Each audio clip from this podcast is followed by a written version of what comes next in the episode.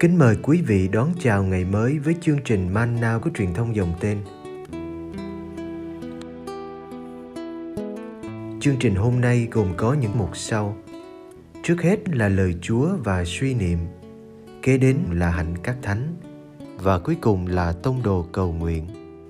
Bây giờ kính mời quý vị cùng theo dõi chương trình.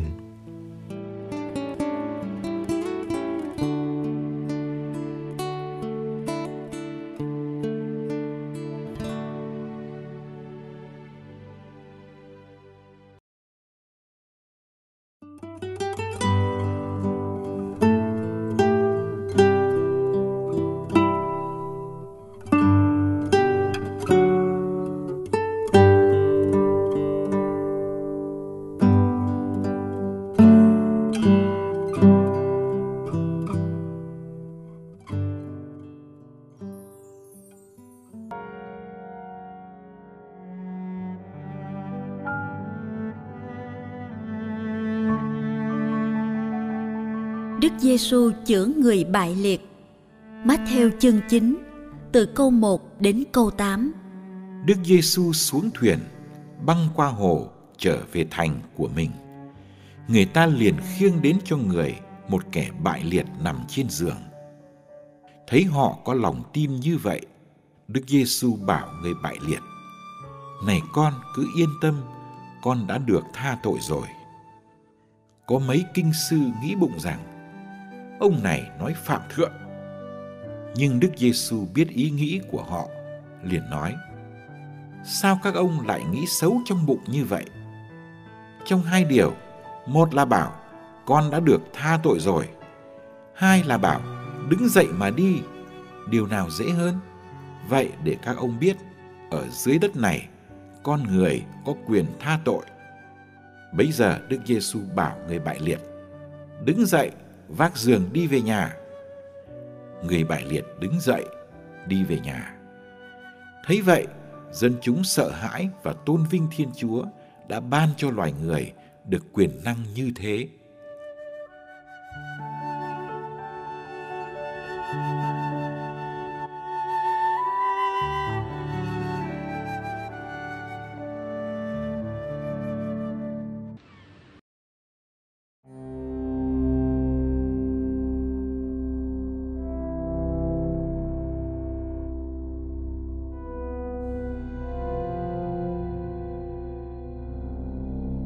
Khiêng một người bất toại trên một cái giường là điều không dễ. Chẳng biết có mấy người khiêng và khiêng bao xa. Chẳng rõ tương quan giữa họ ra sao. Có phải là bạn bè họ hàng không? Có điều chắc là anh bất toại không thể tự mình đến với thầy Giêsu được. Chân của anh có vấn đề và thời ấy không có xe lăn như bây giờ. Anh cần đến sự giúp đỡ của bạn bè quen biết và đã có những người đáp lại vì tình thương đối với anh chịu tật nguyện. Rồi đã có một cuộc hẹn và sau đó cả nhóm lên đường.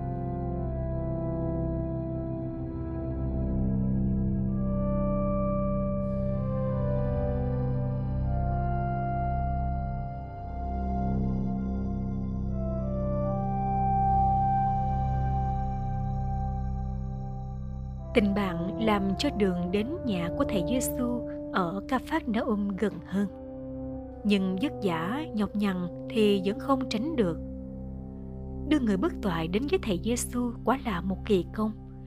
Vì trong tin mừng theo Thánh Marco, họ đã phải đưa người bệnh xuống qua một lỗ thủng ở trên mái nhà. Bởi lẽ không có đường nào khác. Dù sao thầy Giêsu cũng đã thấy lòng tin của họ lòng tin là cái bên trong nhưng được lộ ra ngoài. Cả người bất toại lẫn các người khiên đều có chung một lòng tin. Tin rằng đến với thầy Giêsu là thế nào cũng được khỏi. Họ nuôi một niềm hy vọng lớn. Khi trở về không phải khiêng nhau nữa. Anh bất toại có thể đi được bằng đôi chân của chính mình và đi ngang hàng với những người bạn khác. Tin yêu và hy vọng là những tâm tình có trong tim của nhóm bạn này. Không có những điều đó thì cũng chẳng có phép lạ khỏi bệnh. Ơn thiên chúa dẫn đến với con người ngang qua lòng tốt của con người.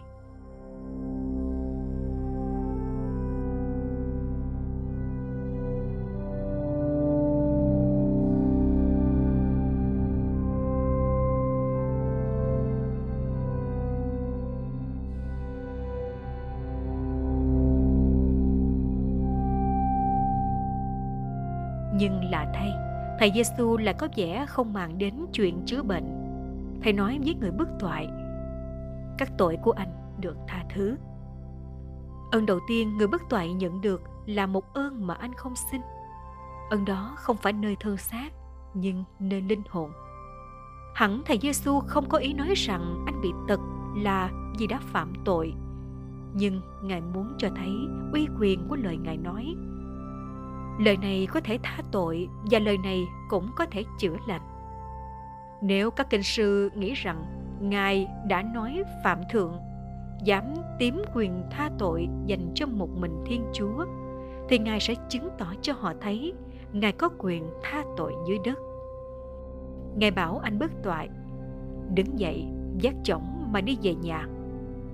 Ngài đã không chọn điều dễ hơn, điều khó kiểm chứng anh bất toại đã đứng dậy và đi về nhà cùng với các bạn của anh. Anh đã được hơn cả điều anh mong ước, đó là hồn an xác mạnh.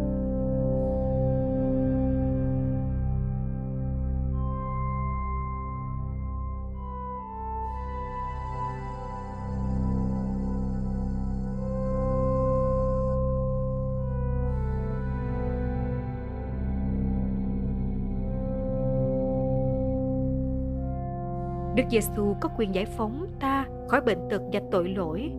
Tội lỗi cũng làm ta bất toại, không đến được với Thiên Chúa và tha nhân. Nhưng Đức Giêsu đã muốn chia sẻ quyền này cho loài người. Môn đệ của Ngài vẫn làm thừa tác vụ chữa lành và tha tội cho đến tận thế.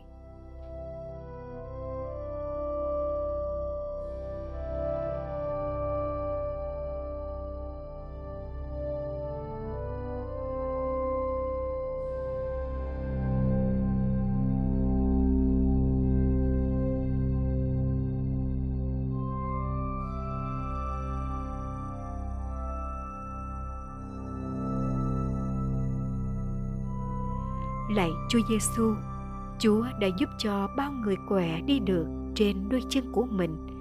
Chúa đã làm cho người bất toại nằm chờ đợi nhiều năm bên hồ nước. Bất ngờ trỗi dậy, giác chỏng dạp bước đi. Chúa đã làm cho người bất toại mà bạn bè vất vả đưa xuống từ lỗ hổng của mái nhà được khỏi bệnh, lòng bình an vì được tha thứ. Chúa đã cho kẻ bại tay được đưa tay ra, và tay anh trở lại bình thường.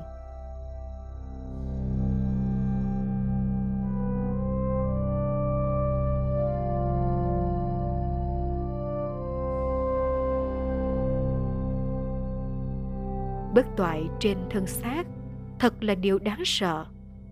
Nhưng đáng sợ hơn là thứ bất toại của tâm hồn có thứ bất toại làm chúng con không đến được với người khác. Dù nhà họ ở kế bên nhà chúng con, không đến được với chúa, dù chúa vẫn luôn chờ đợi. Có thứ bất toại làm chúng con không thể đưa tay ra để bắt tay người đối diện hay để chia sẻ một món quà. Có thứ bất toại làm trái tim chúng con khô cứng, hững hờ trước nỗi đau của người anh em.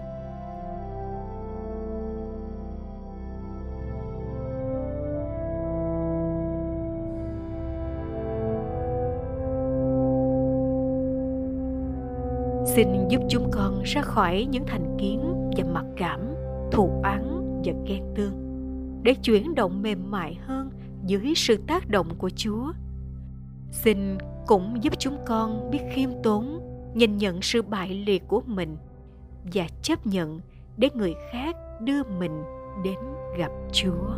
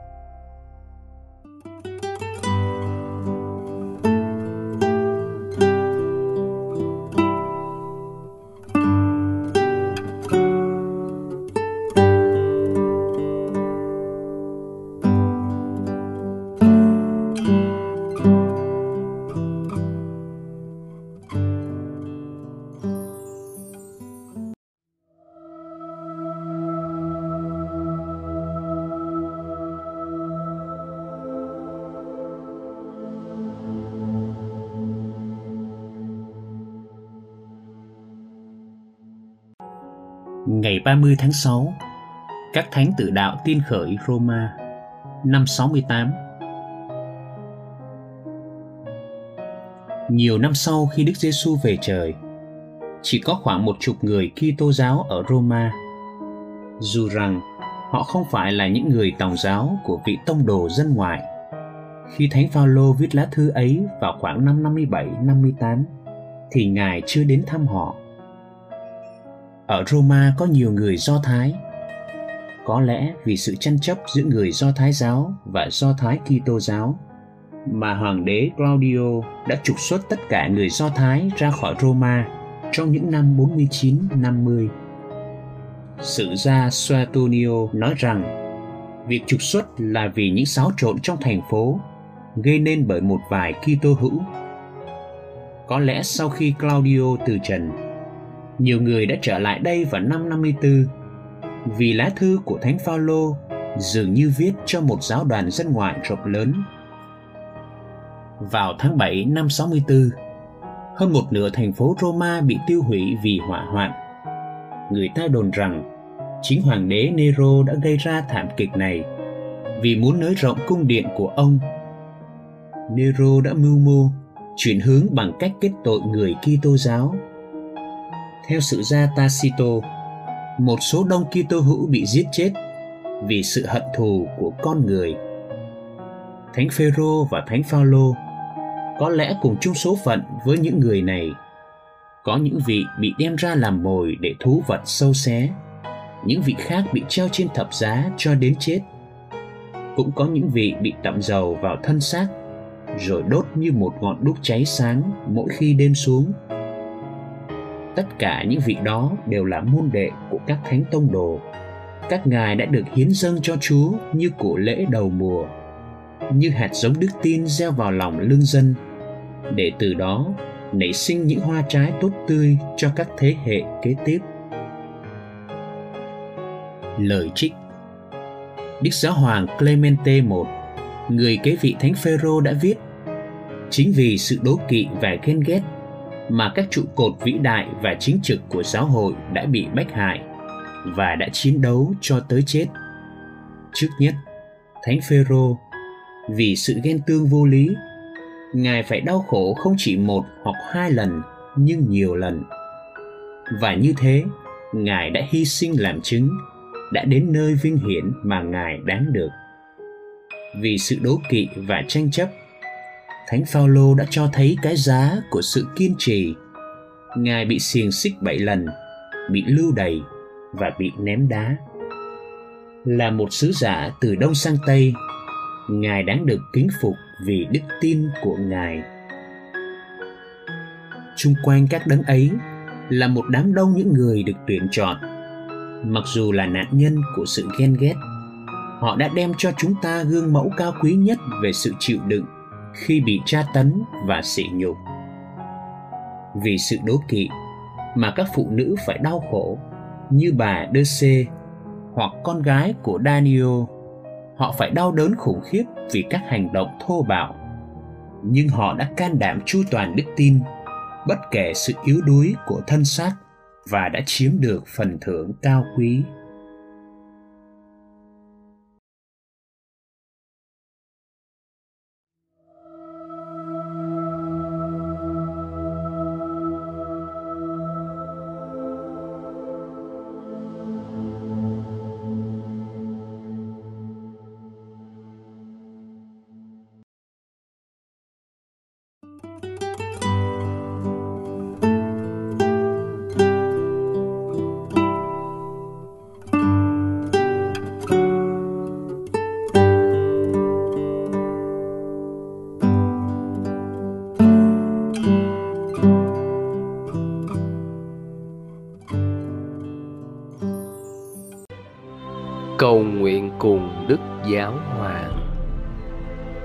Tông đồ cầu nguyện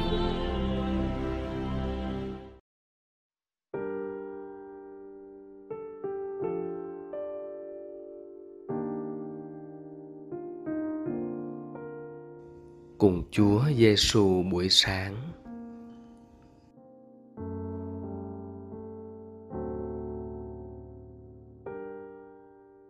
nhân danh Cha và Con và Thánh Thần. Amen.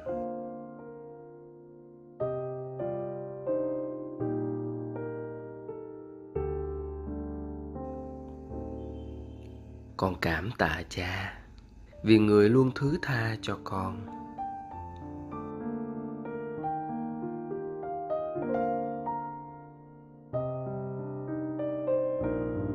Này con, cứ yên tâm, con đã được tha tội rồi.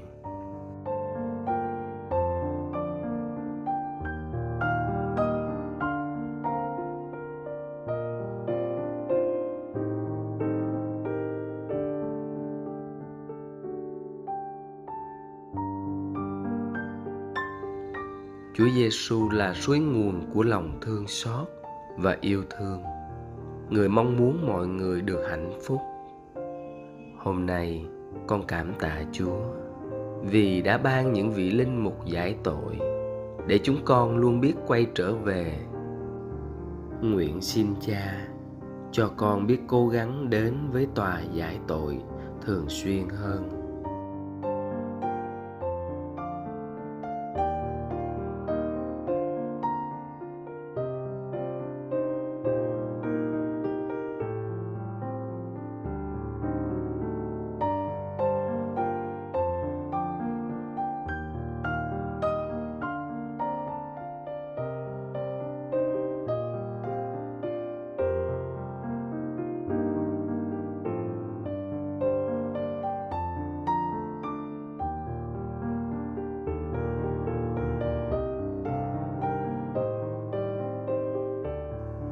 Con xin dâng những hành động trong ngày để cầu nguyện theo ý chỉ của Đức Thánh Cha trong tháng này là cầu nguyện cho những gia đình công giáo trên toàn thế giới.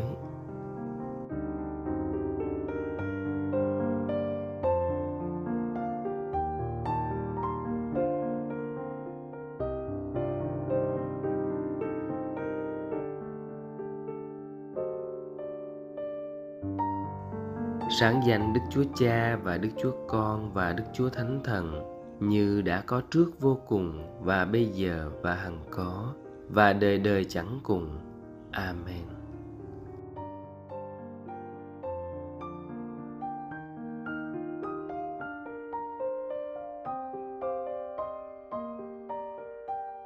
nhân danh Cha và Con và Thánh Thần. Amen.